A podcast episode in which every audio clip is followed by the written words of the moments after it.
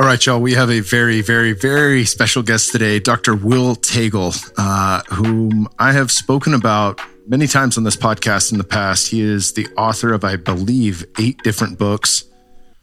Um, Walking with Bears, I would put in the top 10 of any books I've ever read.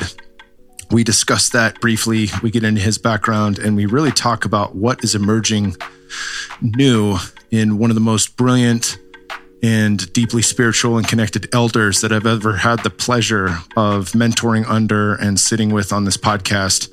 I know you guys are going to absolutely love this. Um, Will is 81 years of brilliance, and uh, you really get that coming through in this podcast. And I'm just thrilled that I finally got the time to sit with him out at his place in Wimberley, Texas, and uh, took the deep dive with him. And I will be sure to bring him back on the show uh, when our schedules line up and our paths cross. So enjoy this one. There are many ways you can support this podcast. First and foremost, leave us a five star rating. That way, other people learn and hear about the show. And also support our wonderful sponsors. This episode is brought to you by Sovereignty. Sovereignty has reformulated their old supplement Purpose to what's now called Purpose Plus. Purpose Plus is an Ayurvedic inspired super formula that tackles daily energy and peak performance. And it's going to allow you to empower and support your mind and body to achieve new levels of productivity. Purpose Plus is a powerful blend of herbs and supporting constituents that energize and deliver what customers have described as Zen focus. This Zen focus is the result of a very careful combination of over 25 adaptogenic herbs, CBD, and CBG, and seven clinically studied ingredients with scientifically supported synergistic supplements chosen for their support of cognition, energy, and mood. The result is focus you can feel. Sovereignty powdered supplements make a functional drink that is perfect for boosting your mood, workouts, meeting your deadlines, and studies have shown that the clinically studied ingredients in it could even boost your sexual performance. Not happy with your results? They offer a money back guarantee on your first purchase within the first 30 days of your purchase. Use code KKP for 20% off your purchase. Just head over to https colon forward slash forward slash S O V E R E I G N T Y dot C O slash Kyle to grab my favorite CBG supplements. Again, sovereignty.co slash Kyle. We'll link to it in the show notes. We are also brought to you by C60 Purple Power. It's my new favorite health hacking tool. C60 Carbon 60 is a super antioxidant that lifts the oxidative burden at the cellular level. It's basically like a free radical sponge that helps you fight inflammation, boost immune function, increase energy, and mental clarity naturally. My friends at C60 Purple Power have told me that I might even recover faster from my workouts. And you know what? It's true. I have recovered much, much better from my workouts. I've been working out more consistently now than I have since lockdown started, really. So in a year and a half worth of of working out very little and getting back into the game, everybody knows it's harder to get back what you once lost. Well, some people say it's easier due to muscle memory, but I, I, it's always harder to make a comeback. And C60's allowed me to make a graceful comeback into all the things that I love, from lifting weights to doing jujitsu and and playing with my son. Most importantly. C60 Purple Power is phenomenal for all things health and wellness. Most users notice an increase in energy and mental clarity after 30 days of daily use. A teaspoon a day added to your morning routine is all you need. Head on over to c60purplepower.com and use code KKP for 15% off your first order. Or use the link below that we have in the show notes. Again, code word KKP at checkout for 15% off c60purplepower.com. We are also brought to you by my boys at Buy Bioptimizers. If you've ever said you're going to go with your gut, it's not just a saying. Your gut really is connected to your brain, and signals pass back and forth between the two. Unfortunately, 74% of Americans are suffering from digestive problems like gas, bloating, abdominal pain. This is a sign that your microbiome is out of balance and that your gut brain connection isn't working the way it should. This is bad news because Gut problems also affect your mood and happiness. How is this possible? Well, 90% of your serotonin is created in your gut, and serotonin plays a big part in how happy you feel. If your gut is out of balance, it could disrupt the normal production and cycling of serotonin, and you won't feel as happy and as positive as you normally do. Here's the good news. If you rebalance your gut, you'll start to feel better physically and emotionally, and your gut brain connection will be restored. Even better, this doesn't have to be a long, drawn out process. You can change your gut microbiome and start feeling better in as little as 72 hours. Here's how to do it. My friends at Bioptimizers have developed an exciting new formula that combines cutting edge nutrition that would normally be found in two separate products. This breakthrough formula combines powerful probiotics and prebiotics to restore the balance in your gut, plus 17 nootropic and adaptogenic brain herbs to enhance mood, manage stress, and improve memory. It's all in one formula called Cognibiotics, and it's the perfect solution for supporting your gut health, brain health, and mental health all at the same time. Oh, and here's the best part Cognibiotics comes with a full one year guarantee. So I encourage you to try it risk free and see for yourself how much better you feel. Simply go to cognibiotics.com slash kingsboo and use kingsboo10 to receive 10% off any order. Again, that's C O G N I B I O T I C S dot com slash kingsboo. And of course, we'll have that link to in the show notes. Last but not least, we are brought to you by one of my favorite nootropics on the planet that stacks well with sovereignty and all the other goodies that I take. It is Lucy.co. Lucy was developed by Caltech scientists who were former smokers looking for a better and cleaner nicotine alternative and researched and developed this for three years. They created a nicotine gum with four milligrams of nicotine that has three flavors wintergreen, cinnamon, and pomegranate. Lucy also has a lozenge with four milligrams of nicotine and cherry ice flavor. These products can be enjoyed anywhere on flights, at work, on the go, even in the gym, which I absolutely love. As I've mentioned before, nicotine and nootropics bode very well for high intensity exercise. When you've tuned in your brain to the exercise, you're going to get more out of your output, whether that's max effort squatting, deadlifting, bench pressing, or doing any kind of workouts that you've seen me do while I was at Onnit, from kettlebell workouts to steel maces to Bulgarian bags with my boy Mike Salemi. All of these things matter, and nicotine can help improve performance on every level but you don't want to smoke it for all the many reasons you don't want to smoke it. Certainly not with exercise, but give this gum a try. It is sure to give you the spark you've been looking for. And of course, we got to do a disclaimer. This product contains nicotine derived from tobacco, and nicotine is an addictive chemical. Call to action. We got 20% off any order applicable to all products at lucy.co. That's L U C Y dot C O and use promo code KKP at checkout. Again, 20% off everything in the store. Lucy.co with KKP at checkout. And without further ado, my friend, my teacher, Dr. Will Taegel.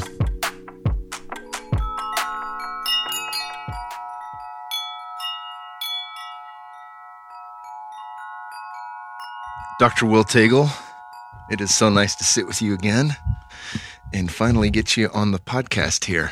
I'm glad to be with you, uh, Kyle.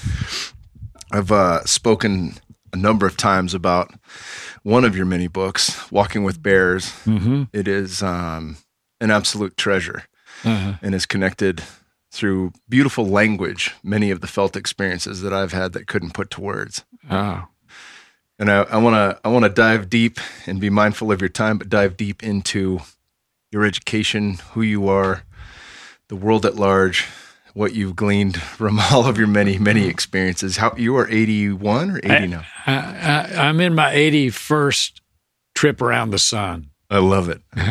so we have much wisdom to extract in a short period of time. Yeah, yeah. Um, one of the things that that uh, you spoke about in Walking with Bears that I think is hilarious and awesome at the same time is um, how some of the native elders would talk not in linear time, but in these loops and cyclical time.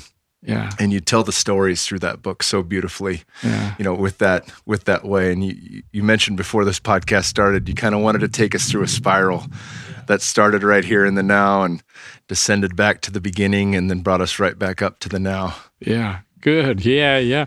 Yeah, I uh, recently had a dream, and in that dream state, I transitioned into a transordinary state. And in that state, I saw Earth hurtling through space. And at first, I thought it was Earth as a spaceship, like uh, Buckminster Fuller said. But I looked closer, and it, it was a, a, a, an organism uh, with uh, movable shapes.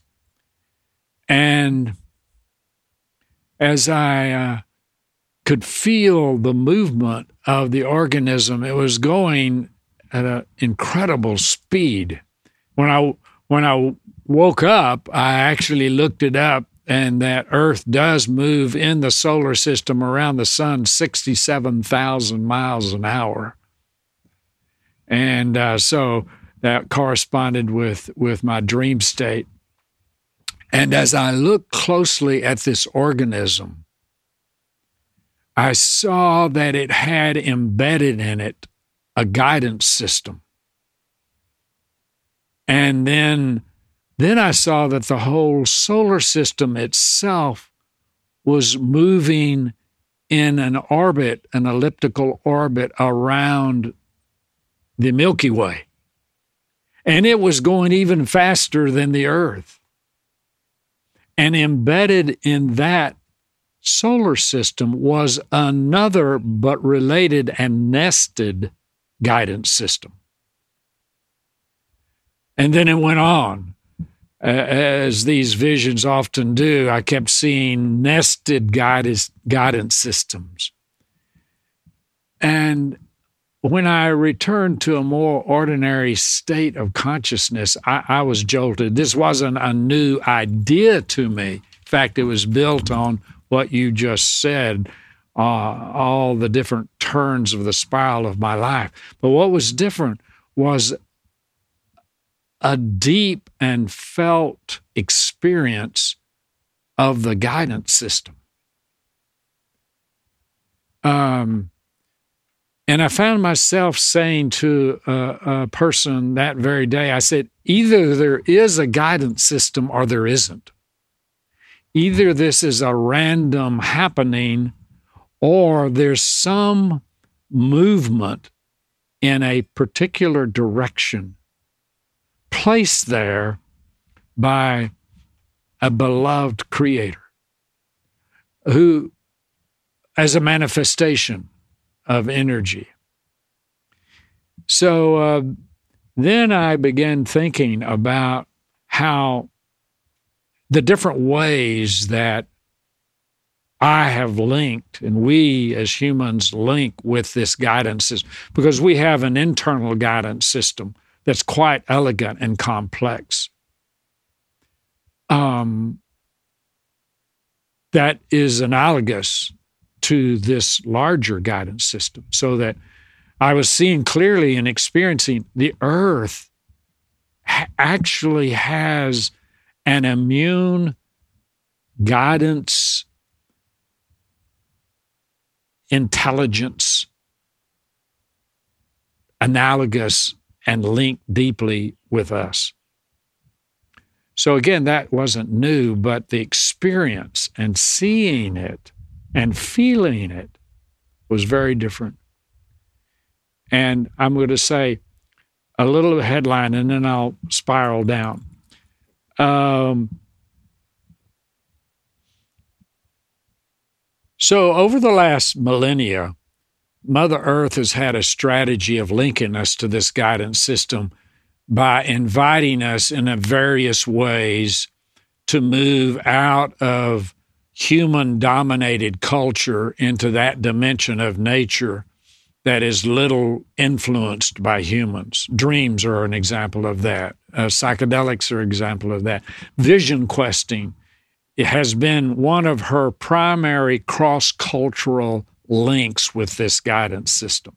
So downloads come and they're pieced together in a mosaic in a variety of ways. So that's been her strategy, and it's been one that that uh, uh, we'll talk about how I got linked with that.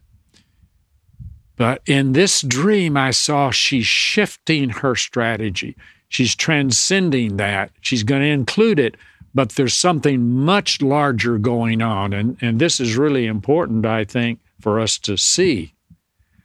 Uh, if there's a major shift in the guidance system within Mother Earth, and, and we're a part of her cells, then the more awareness we have of this, the more we ourselves can evolve in our consciousness. So here's here's the shift. She's been calling us out, like you just got back from Costa Rica and I travel all over the world and eco journeys and so on. She calls us out so we can disengage from the dominance of our culture, the paradigm that we live in. But now, something different. The wild, I define the wild as that domain, that dimension of nature little influenced by humans. She is bringing that into our houses. Think about that.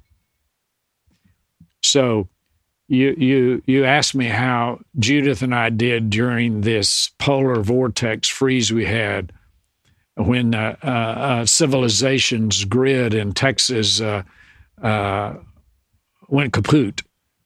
Uh, so I said to Judith any number of times, probably precipitated this dream. I said to her any number of times, The wild mother has come into our house.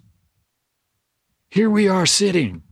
We can't even get out of the house. No emergency vehicle could come up here.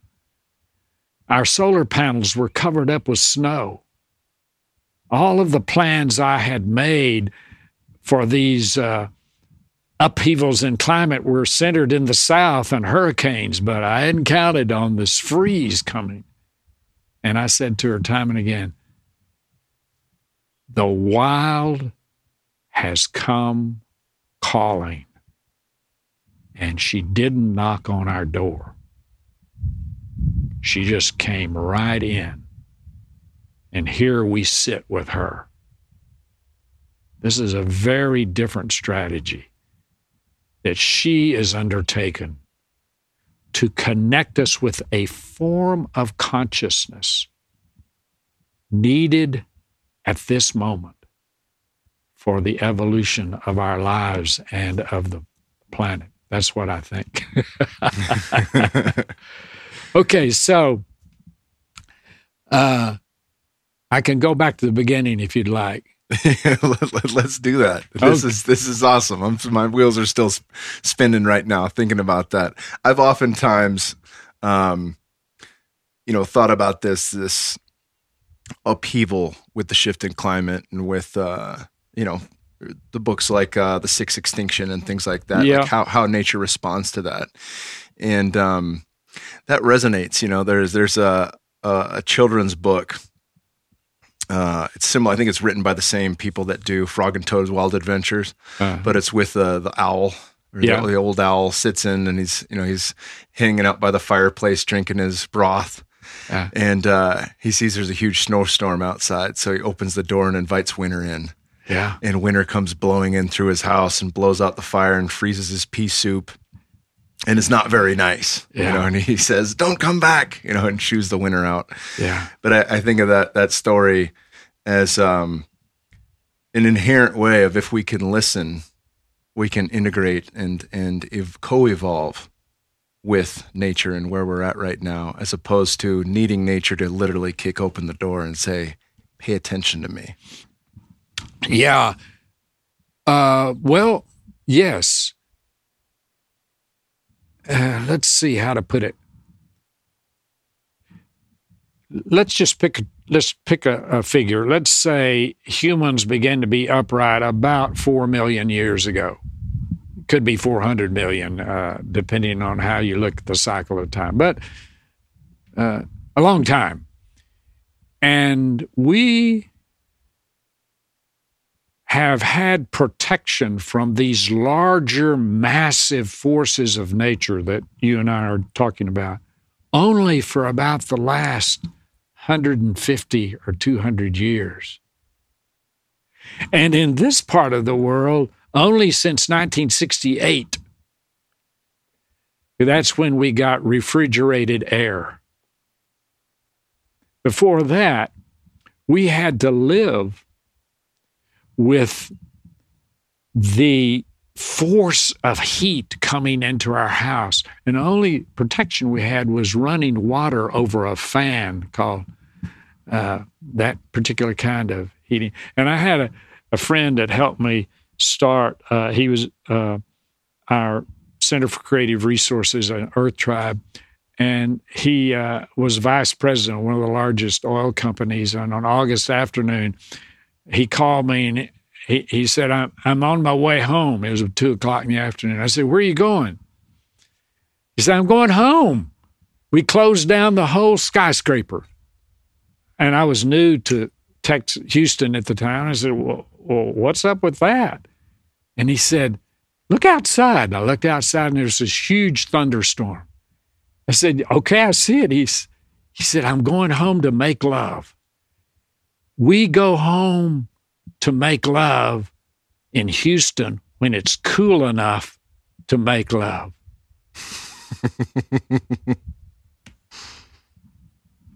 and so just since 1968 we have refrigerated lovemaking you see you see we haven't we've distanced ourselves further and further away from from these massive forces so for let's say uh, several million years humans have had to live in in the grasp of like the owl of the winter in the grasp of the freeze of the hurricane of the wildfires. And until this last experience I had with the freeze, I didn't realize that there is a form of consciousness that comes from being grasped in this massive force that I haven't been able to get any other way. What is the deep sense that happens in me when I uh, it's different when I go on a vision quest or some kind of meditation where I'm stepping into it. But when it comes to me and it I, it's beyond my control, what wisdom do I distill from that? And I believe that's a form of wisdom that Mother Earth is wanting us to recover that we've lost. There's a there's a you've got a, a wonderful statement on your t-shirt today fear is not a virtue and there's a statement in the uh, old testament fear of the lord is the beginning of wisdom i hate that and and it was one of the reasons I'll get back to this later, but one of the reasons why I I, I moved out beyond that that tradition. But I I'm thinking, then I translated it. Well, it's the awe of the mystery that's the beginning of wisdom. But after these massive experiences, I'm thinking there's some another piece of it, and that is the humility and vulnerability that comes to mix in to birth a wisdom that's uniquely suited for our day. And that's not a really uh, popular thought to have as you're trucking down the road listening to a podcast. Hey, I need to get more vulnerable and find humility. This is this is not exactly going to sell very well. what you're speaking to is something. Uh, you know, what comes up for me is thinking about Laird Hamilton's experiences with the water.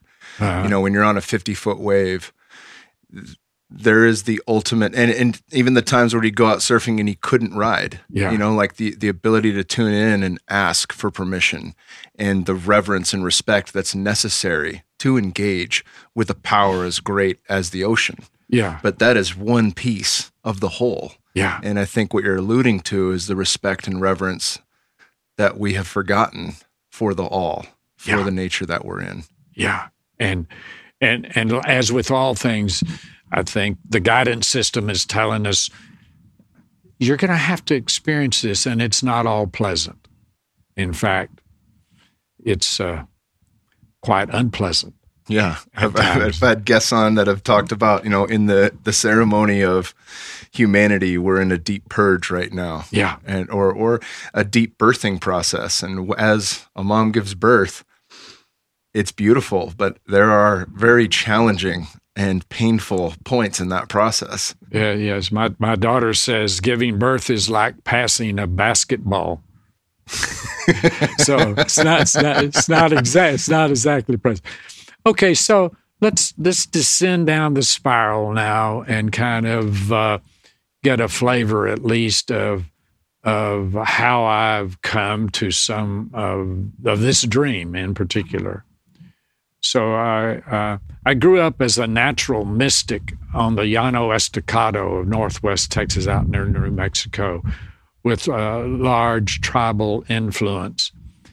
And as I began to awaken, uh, the little town I grew up in had a uh, uh, the only person that seemed to be able to even know anything about uh, what I was talking about. I, I, had some indigenous teachers, but they were they were migrant workers, and so they weren't always present. And I needed someone to talk to. And Methodist uh, minister kind of guided me into uh, a Judeo-Christian context and so my first my my undergraduate work was uh, uh, in uh, uh, English literature and philosophy and psychology and so on. And then I did a, a, a uh, my first graduate work was in uh, philosophy and theology, and that led me kind of distanced me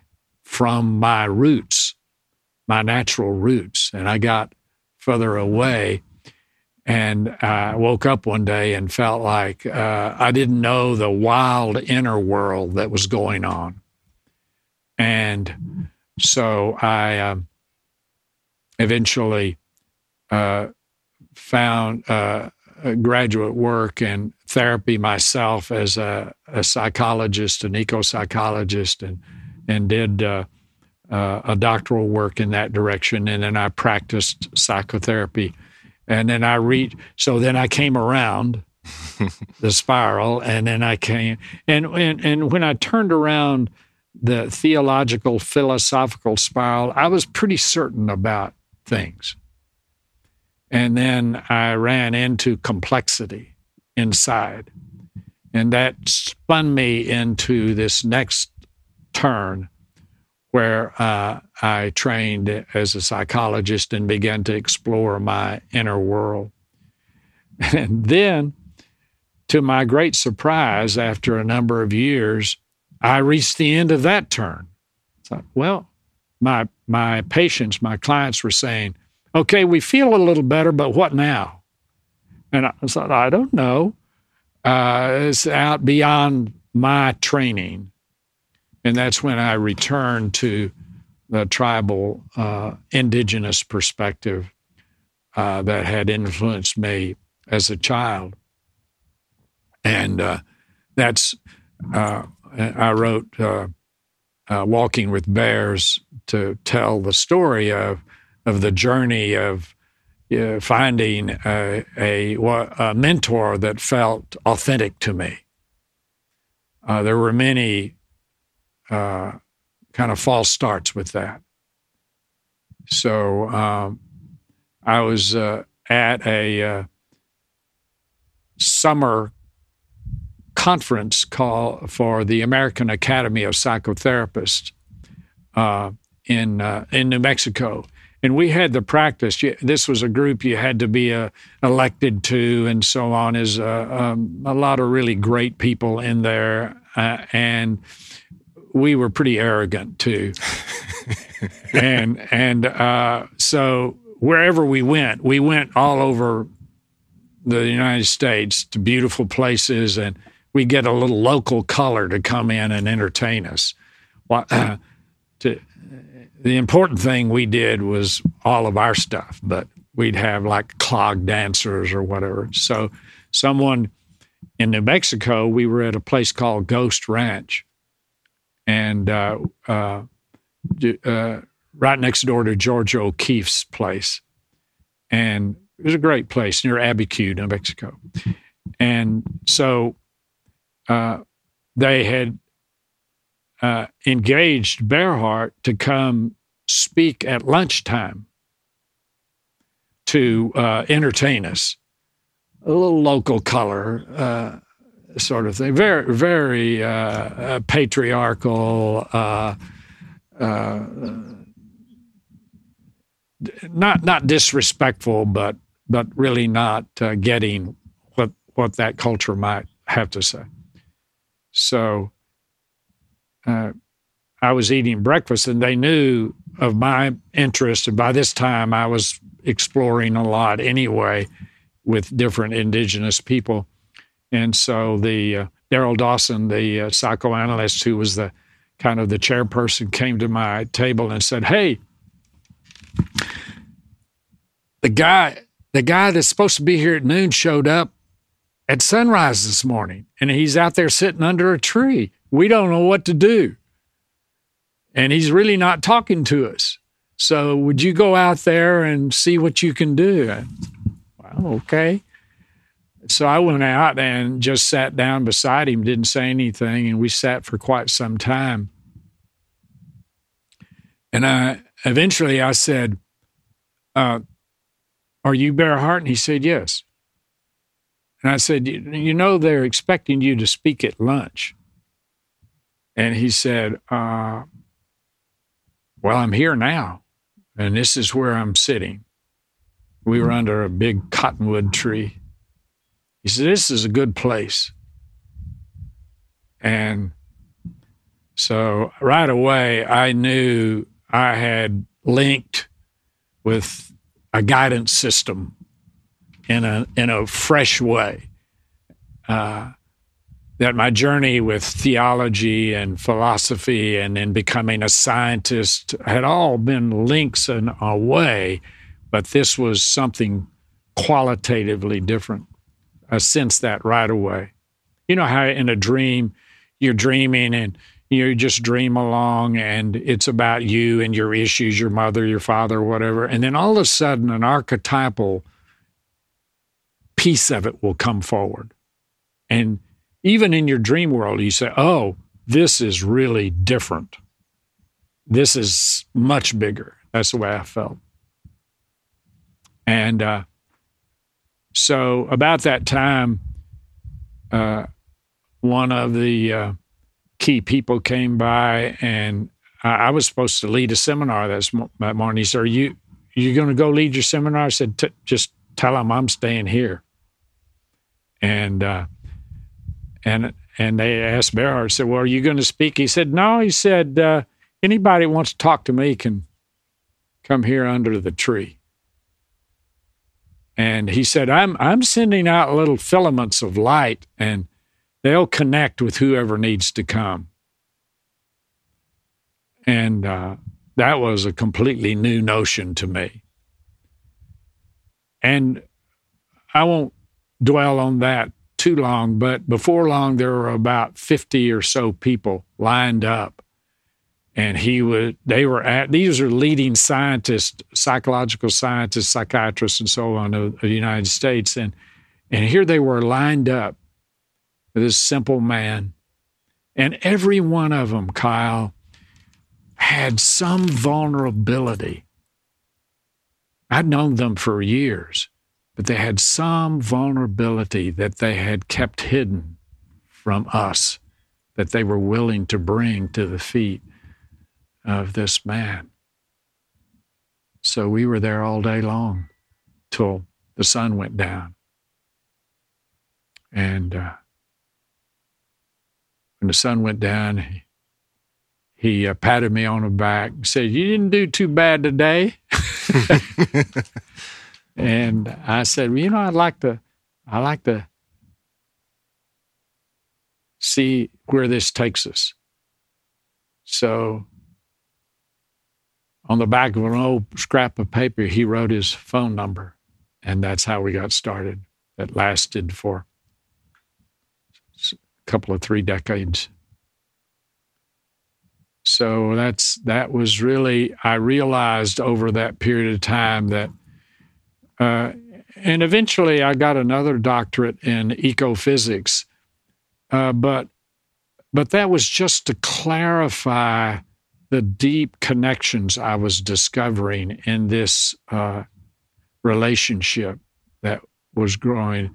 And he, it was interesting. After he died, his his wife, uh, Regina Water Spirit, said, "You know, Bearheart never thought of you as his mentee."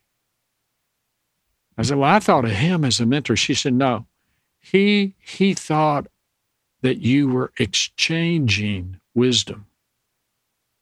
That's the kind of person he was. And uh, so from there, the two of us founded a spiritual community called the Earth Tribe. And uh, uh, that, that provided the, the soil, the matrix out of which uh, this dream I told in the beginning came. I love it. I got water in my eyes as I just think about the. I'm actually not thinking about it. I'm feeling into moments like that that occur in our lives that are so powerful. It's a clear delineation. You know, you reference the dream when the archetype comes in or the symbology comes in mm. that is so potent that even within the dream, you're like, holy shit, pay attention. Yeah. This is it. And um, there's been several of those in my life. And as the awareness grows, I can pay attention to those more often. Um, Jung would call those synchronicities, but I think they're, you know, in hindsight, as we look, they're, they clearly shift us and open us in a way that's, that's beyond linear time or beyond uh, a previous framework of how we viewed the world. Yeah, exactly. Yeah. Yeah. Well, you uh, one of the stories that I love is is you know you from the psychology piece and having studied Jung and understood so much of the psyche and and it's brilliant work and I love Jung. Um, some of the uh, pitfalls and how that wasn't necessarily bringing people to complete healing in your initial work with Bearheart and then with uh, other elders how uh, how they treated you initially. Was almost you know like let's laugh at this little kid you know yeah, like yeah. does that work? Yeah. You know uh, talk about some of the key differences between what you learned in high level education you know the best of what we offer in the west as opposed to what uh, these elders were bringing forward in terms of the potentials of nature and, and how they did things differently. Yeah.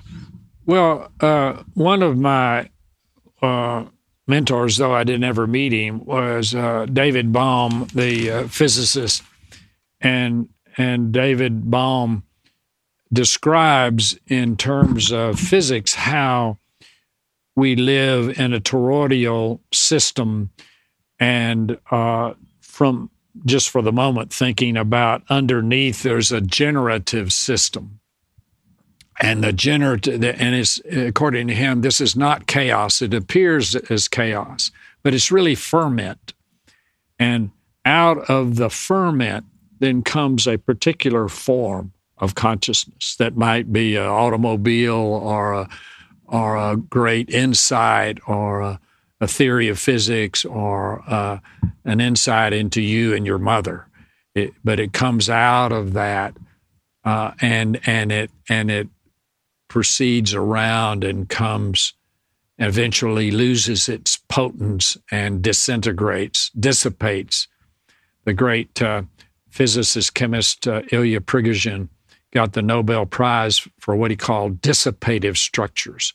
That is, these forms that emerge out of the cauldron uh, come up and eventually all nations, all people, all things dissipate and move back in to the ferment.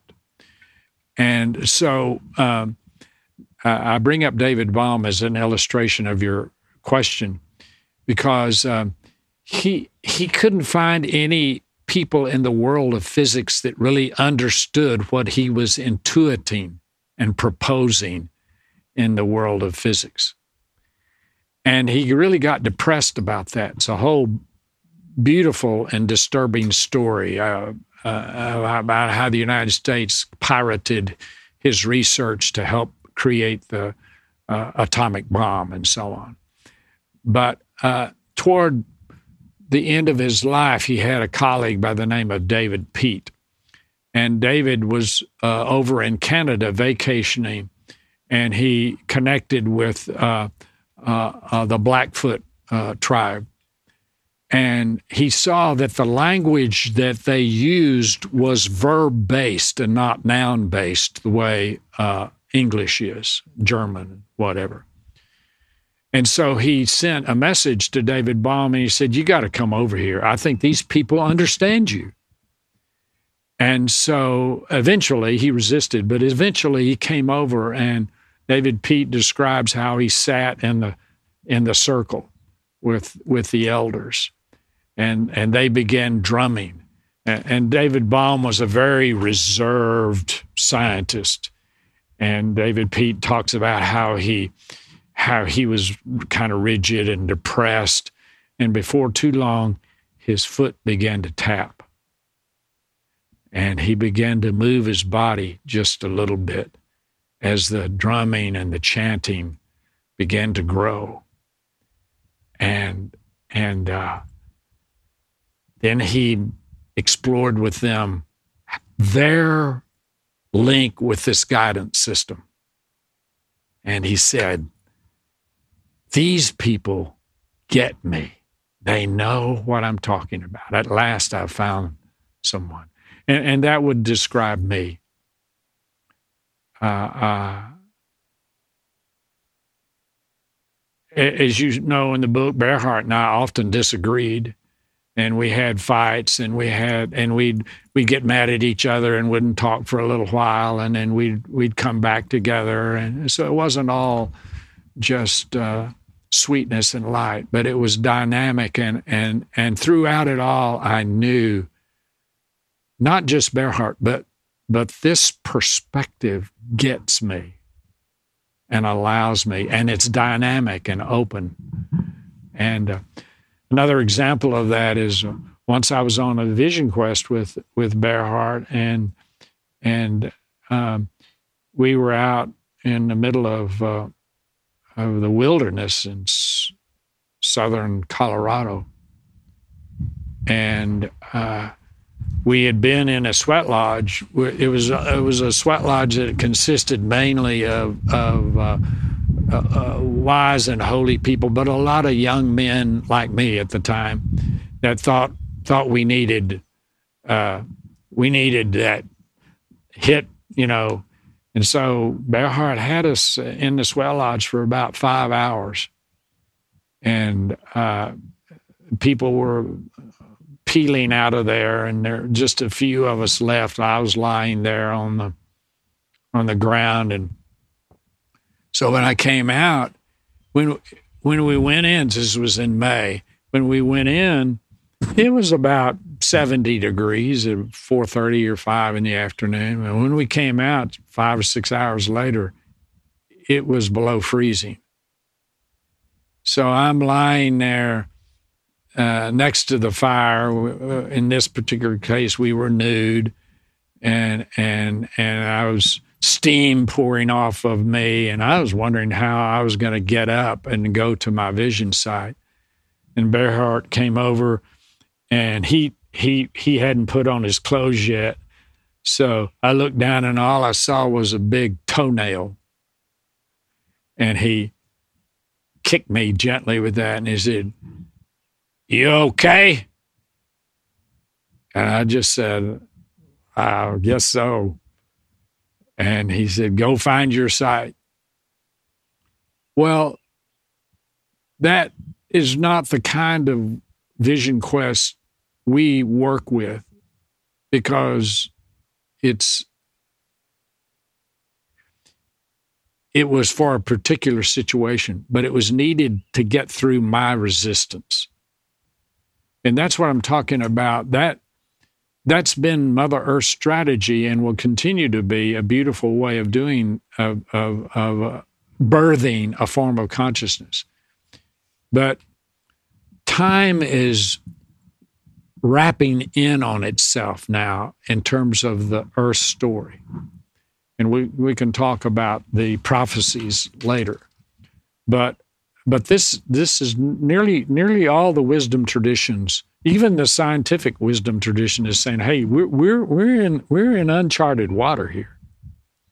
And So as Mother Earth wraps into this this strategy of reaching us and jolting us the way he jolted me with his big toenail is uh, I think what we're about. Yeah, I, I think it's uh, having participated in sweats and a lot of warrior sweats. You know, my first my first coach would take us through Temazcals, which are you know a Southern tradition, and uh, it was all fighters. So he'd he'd kick our ass pretty yeah. thoroughly in there, but not five hours. Yeah, and certainly not as the uh, you know the the starting course before four days without food or water. Yeah, yeah. You know that that's a pretty high level entry point. Yeah. When you consider the the depths of a, a vision quest in and of itself, but that as an entry point for a sweat lodge in tandem is certainly that's uh, not recommendable for anybody. Obviously, that was the perfect scenario for you. Yeah, for it was, it, it was good because I'm a slow learner, and uh, uh, but uh, we have found in this time space that when you step into this particular kind of space, linear time really doesn't matter five hours or four days or whatever. I've had, in fact, recently, I've had people who, because of the pandemic and various other reasons, go go out for only uh, four or five hours uh, in linear time, and they step into this. Uh, kairos moment, this eternal moment, and and the visions are are just as significant as otherwise. So I think part of what we're going to have to learn is what is it like to live in cyclic time? Uh, that we're so dominated in our mainstream culture by the inner pusher, the inner clock keeper that uh, we hardly even know, I don't hardly even know how to live without being dominated by that part of myself.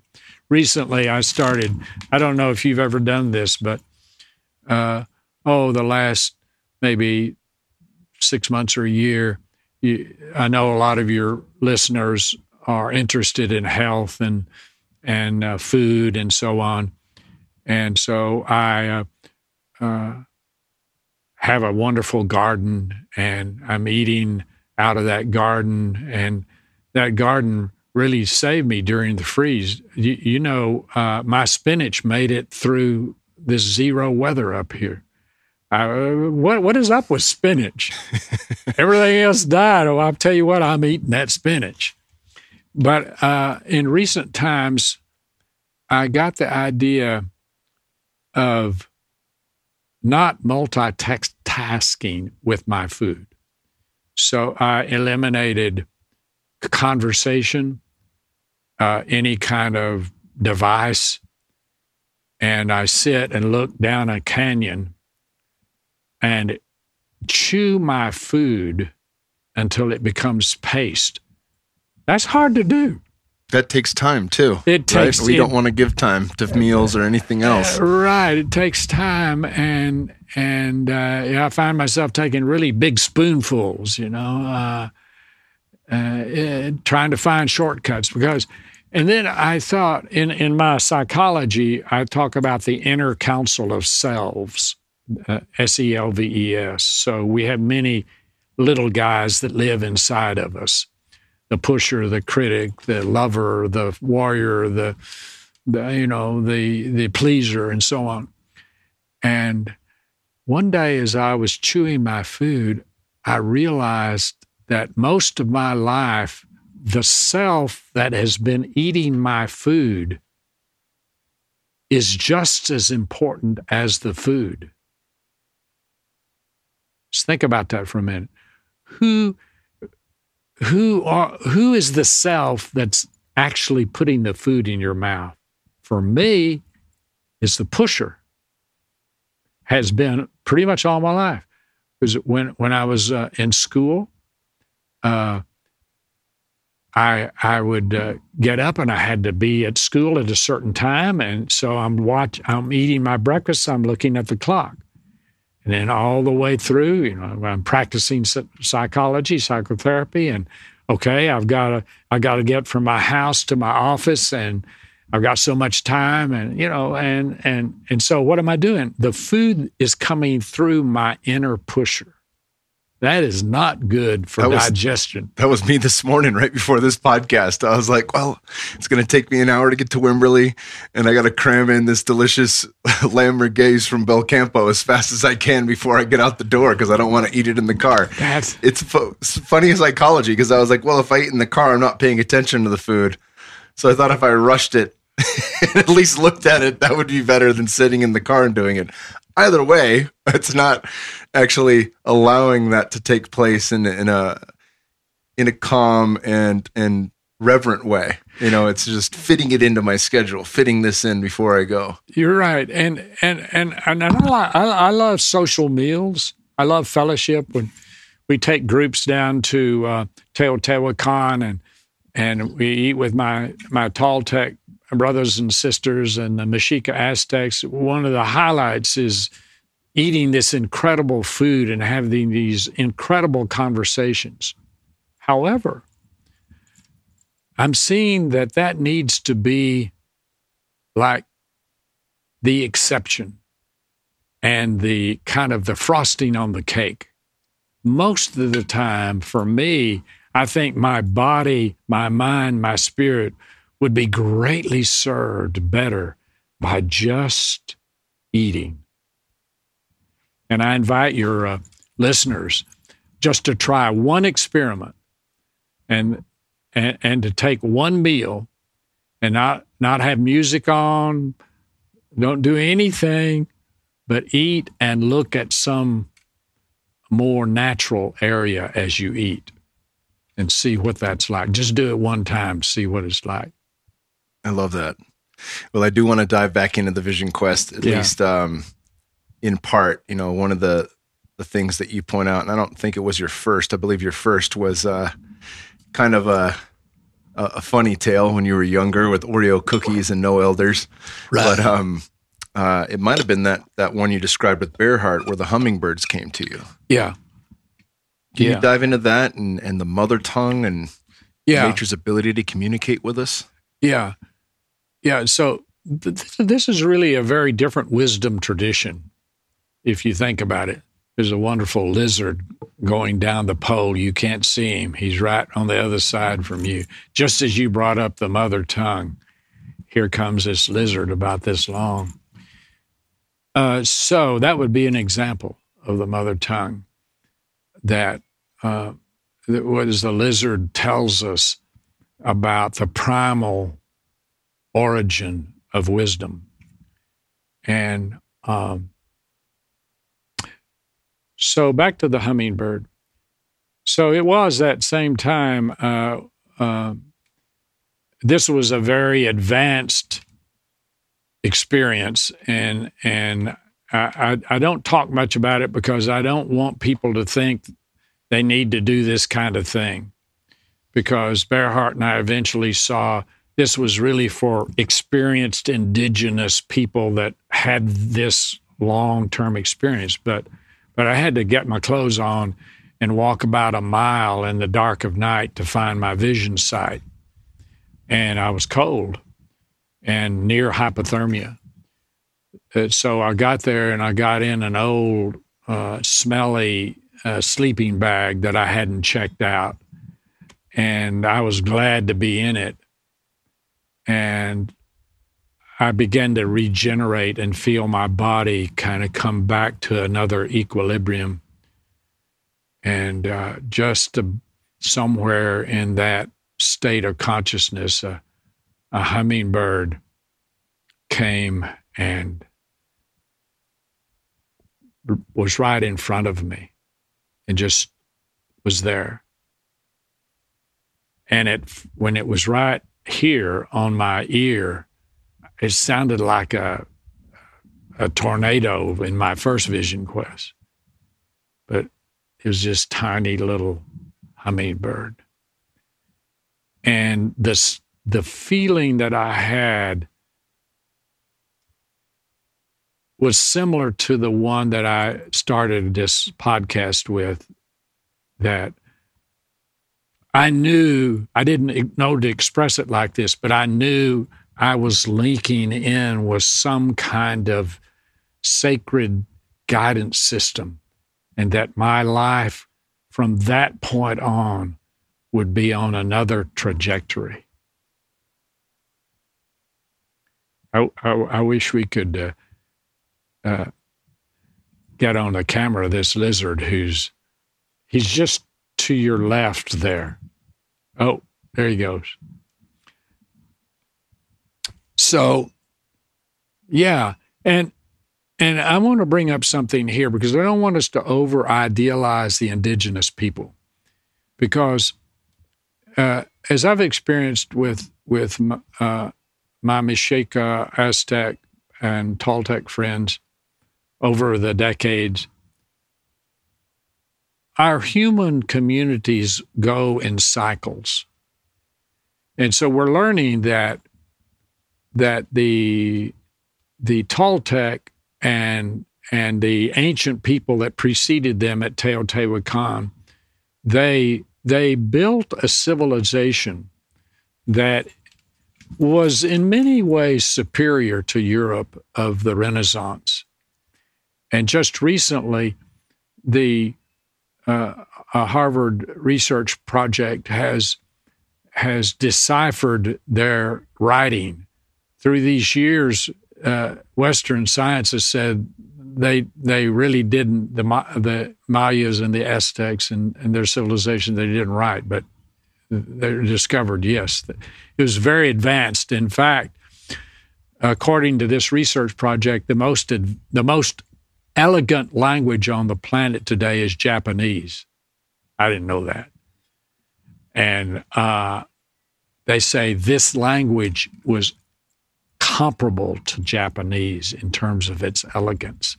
So it was very advanced. And yet, as their civilization itself was a dissipated form, and it came around, and as it as it as it got in a more destructuring phase, then the, there was human sacrifice. There there was there was a, there were excesses there there were many of the issues that we have. And because we, we say, well, you have the indigenous people and you have the civilized people, and I haven't realized that the indigenous people, we've been we've been through this cycle many, many, many times as we're discovering. And we're just now getting to the point to be humble enough to look at ancient cultures as informative uh, to who we are. And uh, so uh, I, I, went down that cubby hole there, but rabbit hole. But I want to say one of the things they did is in the latter part of their structure, the destructuring, the the Aztecs viewed the hummingbird as a bird of war. But in its earlier phases, it was the bird of the great peacemaker. So if you follow the hummingbird in some ways, you can follow the course of the maturity of a civilization. And so that was the that was my my and, and I began to see, hey, this is a sensual experience. And I had been in the Judeo Christian tradition where, where it's a more transcendental experience. In fact, you're supposed to be a little suspicious of your sensual, your sensuality. And I think it was one of the, it was Paul that said, you know, if you see a beautiful person and you have a sexual thought, you, sh- you rather than get involved in that, you should cut your eye out.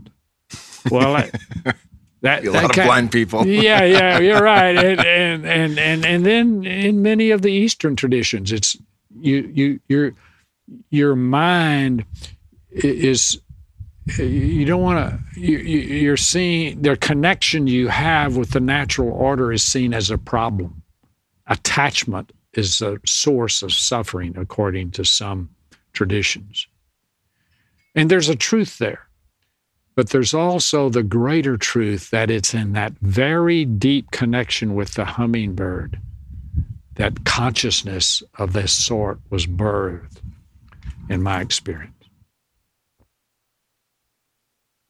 Hmm.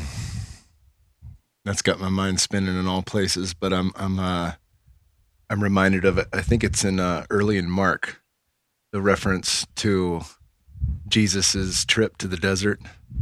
Can you bring that up? I love it. I love it when you mention this. Well, I, you know, I've I've sought to integrate uh, my various turns on the spiral, and Mark is the oldest of the stories about Jesus, and just written about 15 years after he died, but that's considerable time. But some of the stories about him were nearly 100 years later after he died. And so this is to be taken really, the earlier the story, the more uh, you have to pay attention to it. So Jesus came down from the mountains down into the desert where John the Baptist was, and John the Baptist was this shamanic figure who was running around in in uh, uh, animal skins and eating grasshoppers, grasshoppers and honey, and and he he they went down to the river and went down into the river and came out. And and when Jesus came out there there's this this uh, dove that came.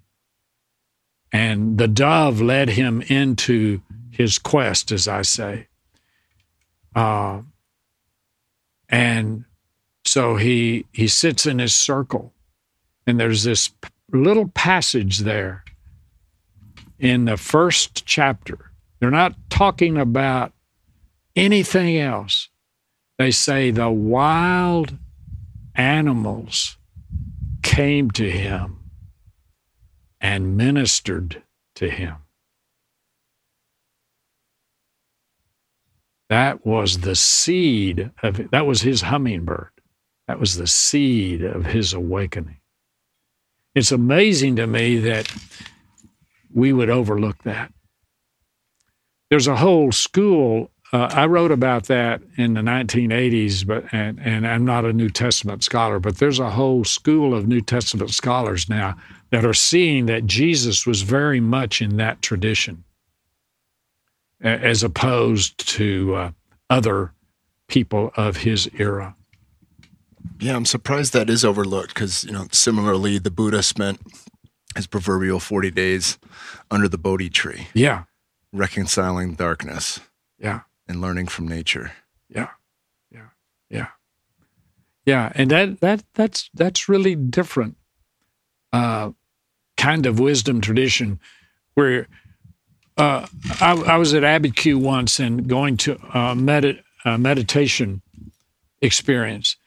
And so they took me back to this little cell and I was going to stay there for I think it was two days or something, and they would slide the food under the table and so under the door. And it was an absolutely incredible day. I came in this little dark room, and I know deprivation is good, and, and that, that's one link with the guidance system. But after about an hour or so, I said, this, this is not for me. So I opened the door and walked out because it's two different linkages. And I believe, for me at least, the primal connection is where I have my consciousness blossom.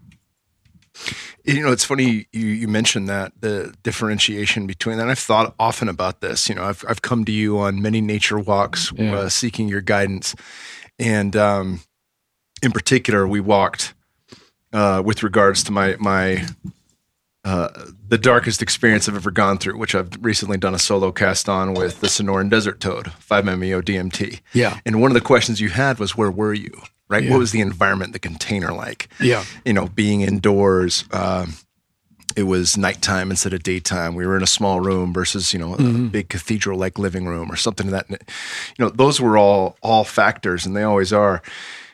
Uh, Aubrey Marcus, my dear friend, had done a, um, a trip to the darkness out in Germany, and he had a beautiful experience. But it was mm-hmm. six days, no no light whatsoever. Mm-hmm. You know, like the mm-hmm. old cave stuff. Mm-hmm. But I'm thinking about that—the difference between a dark room versus an actual cave. Mm-hmm. you know, as you, you set off on your journey and crawl inside of a giant mountain, which holds its own resonance and its own energy versus being in just a dark room. Yeah. You know, the difference there. Oh, because it's a tuning device. And and uh, you get different channels to to get that that notion. Yeah, Malidoma Patrice Somé talks about that in the Water and Spirit. You know, in his initiation, you know, yeah. climbing into the cave and coming out of the other door, the other side. Yeah, well, uh, the ancient stories of the uh, of the people around Teotihuacan, the pyramids, they told about two two humans who went into a cave and they went into this cave and the cave according to the stories was a clover leaf with each little cave being in one of the ordinal directions. So for years the archaeologists said you know well that's a good story but there's it, it's not there's not any reference to that. And there was a thunderstorm uh, uh, about 30 years ago down there, and it washed out the bottom of the Pyramid of the Sun, a, a little spot. And they found this tunnel that went under the Pyramid of the Sun and led into the cave. That's that's the heart of the whole vision of Quetzalcoatl uh, uh, and uh, uh, Quetzalcoatl. And and so I actually had the joy of going in that tunnel the way Tezcatlipoca and Quetzalcoatl did, and and went and sat in the different different caves that jutted out from that, and then the pyramid is on top of that. So if you think of, I'm using this as an example of uh, of a tuning device. So so there's a lot of difference between being in a dark little cell and uh, a deprivation tank. Uh, yeah, to deprive yourself of your senses for a moment is good, but it opens another sense. And you have these tuning devices like the pyramids. And the cave itself is producing the pyramid, produce the vision that these two humans got. I say two humans because sometimes they're brothers, Sometimes they're lovers. Sometimes they're heterosexual lovers. Sometimes they're homosexual lovers. But so we don't know, but they were closely connected. And out of this came a whole scientific revolution out of this tuning of this cave. But it's a very sensual thing. When I was in that cave, very sensual. I can smell, I can feel the rock, the rocks themselves uh, are alive and and vivid in their ability. And I think it was Einstein who said a rock is just light moving at a very slow pace. So it's uh, there's a lot of difference in in where you are as to your access to the guidance system that we talked about earlier. Yeah, the thing that's resonating with me right now is the you know the old adage from Dennis McKenna and a lot of the great psychonauts. Whereas yeah. you know the what religion gives you as um, almost as a take my word for it, versus entheogens and a lot of the practices we're talking about from vision quests to the cave, the caves inside the pyramids, as direct experience of the thing they're pointing towards you know, and that it, the direct experience of that is sensual. It is visceral. It's through every cell of your knowing, every cell of your being. Yes. And it's, uh, I mean, the, the first time I sat with ayahuasca and could see and feel simultaneously the animistic nature of the world, to see the soul and the, the, the source in and in and of all things just blew me away. Like it's it's an unforgettable experience that that is inarguable in my mind. It's now nothing's concrete, but at the same time, um, that experience couldn't have been taught to me in a book.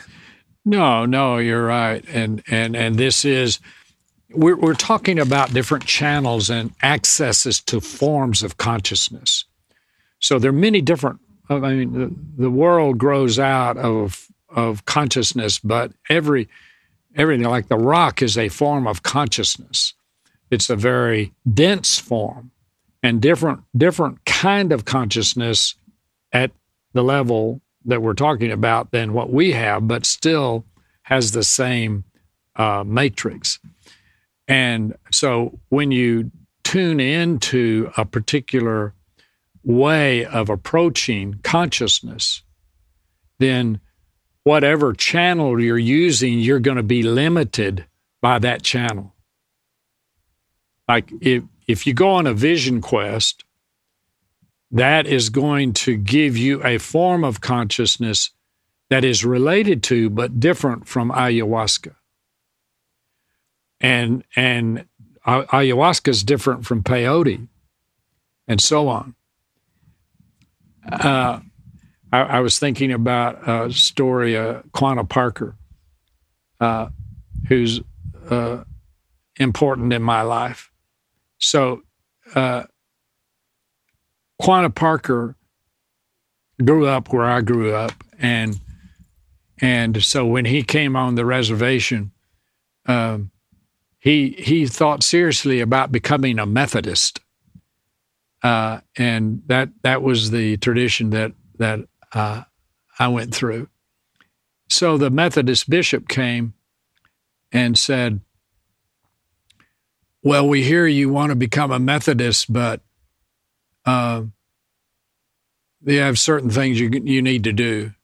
Like he had eight wives and and and he, he that's a challenge. He he he, built, he built a house that had eight bedrooms.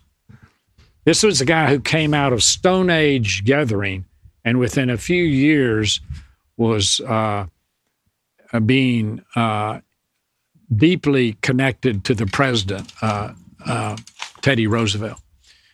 So, remarkable person. And I, I love him because of his ability to transition and that's what we need right now. Anyway, he he said to the Methodist bishop, "Well, I have some questions of you." He said, "As far as I can tell, you sing about Jesus and you talk about Jesus and you read about Jesus, but in our teepees, we actually." have Jesus sitting there with us and we can see him. Do you have anything like that? And Quanah Parker's oldest son, his name was White, became a Methodist minister. But Quanah Parker said, No, I'm not going to do that because I want to have the direct connection with the actual living presence. And uh, that, I think that's really a different channel. See, it's a different form of consciousness. So, reading about, singing about, that's good. You get a form of consciousness there. But this other form, once you've tasted of that, you see uh, other things are footnotes. That's a great way of putting it. Mm-hmm. Well, you studied from so many different people, both uh, you know the greats in physics as well as psychology and understanding the psyche, and as well as many different elders and cultures from a young age, working with Toltec as migrants, and um, your relationship with Quanah Parker, and of course Bearheart Williams, and, and many others that I can't even begin to name. You've studied a lot about prophecy. Mm-hmm. And we've spoken about that this before on some of our walks with the Hopi prophecy. Can you mm-hmm. unpack the Hopi prophecy and some of the other cultural prophecies from the Mayans to different teachings that you've gone under and how these correlate together in our time? Correlate is a good word. Uh, very, very promising word. Uh, well, a few headlines. The Hopi prophecies are actually an amalgam of visions of many tribes because White Feather, a Hopi elder in the 1950s, late 40s and 50s, went on a journey around many, many, many tribes, even down into uh, Teotihuacan. And he heard visions that he then melded with the Hopi prophecies. So this was before uh, the the book of prophecy was written, uh, uh, and so uh, I I was exposed to those before uh, the archaeologists and and different uh, students began to coalesce those into a more readable form.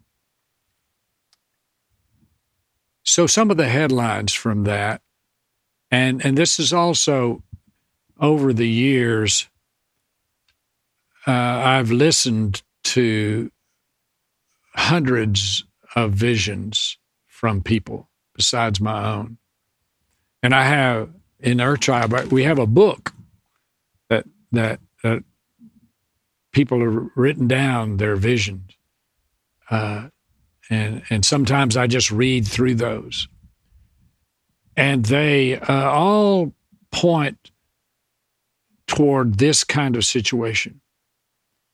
So, a civilization will come up out of the uh, out of the what appears, as I said, as chaos, but is actually ferment. And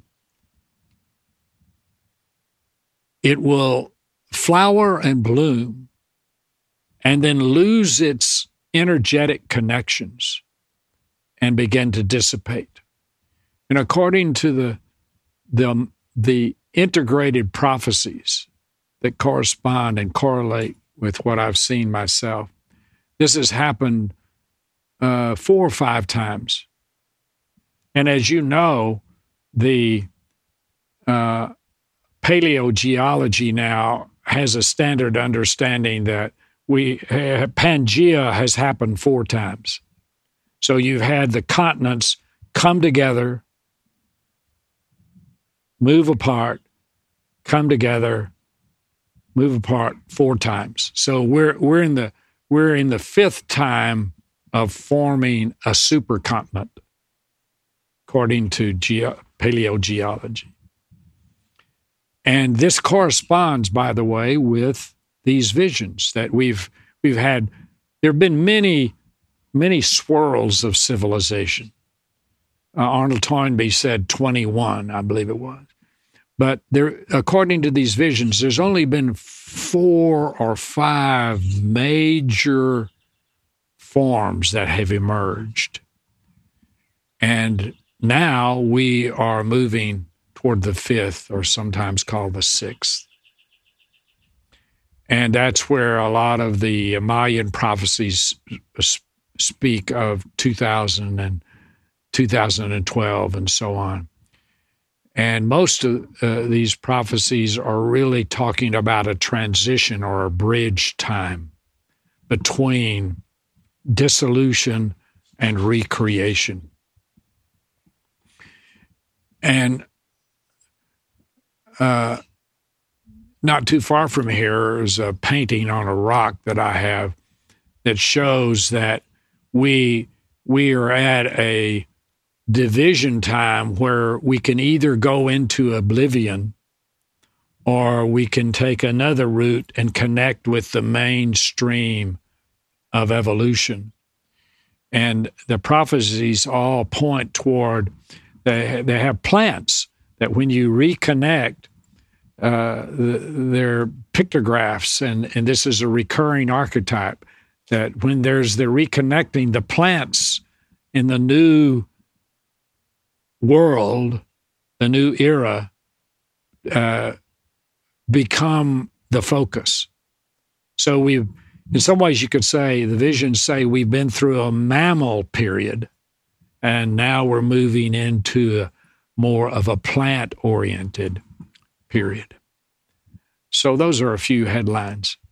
I like that. The the thing that I'm specifically thinking of is that painting. I'm thinking of the I think it's um seven seven beings with their heads disconnected from their body on the top line that, Yeah. that take that trajectory that zigzags out of the sacred hoop or Yeah. off the planet or into oblivion. Yeah.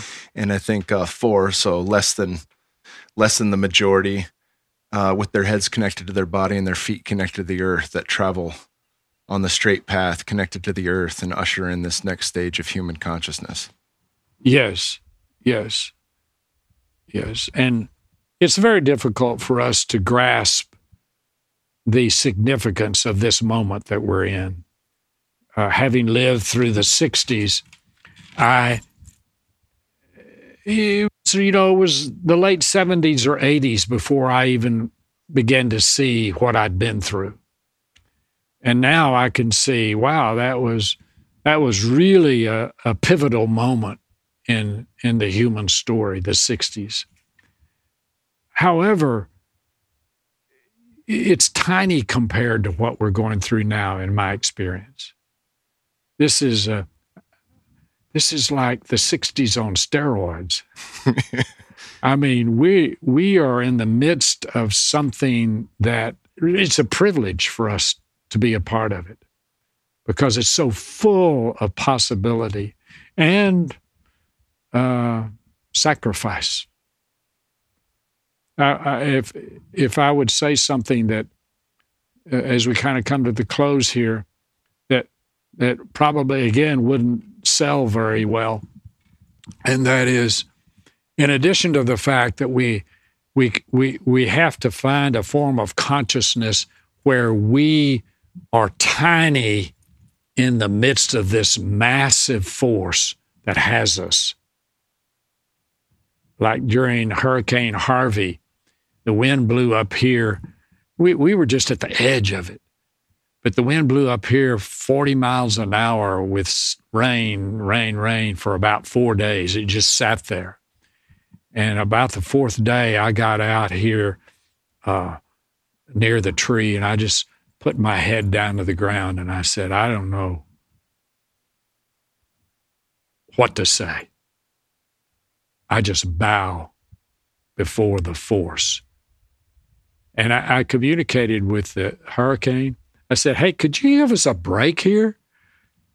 And the hurricane said to me, Hey, I'm just, I, I'm really not in charge here. I'm just, I'm just doing what I do. There's some, there's some bigger something here. You have to talk. You'll have to go to the, what I'm calling now the guidance system. And um, yeah, so there's that form of knowledge and wisdom that is crucial.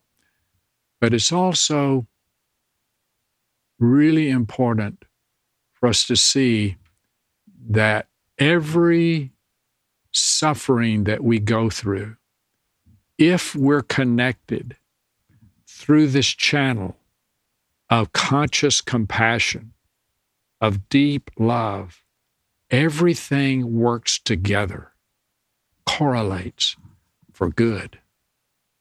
And no matter how difficult it seems, and and I, as you know, I've been through some pretty tough times with my wife.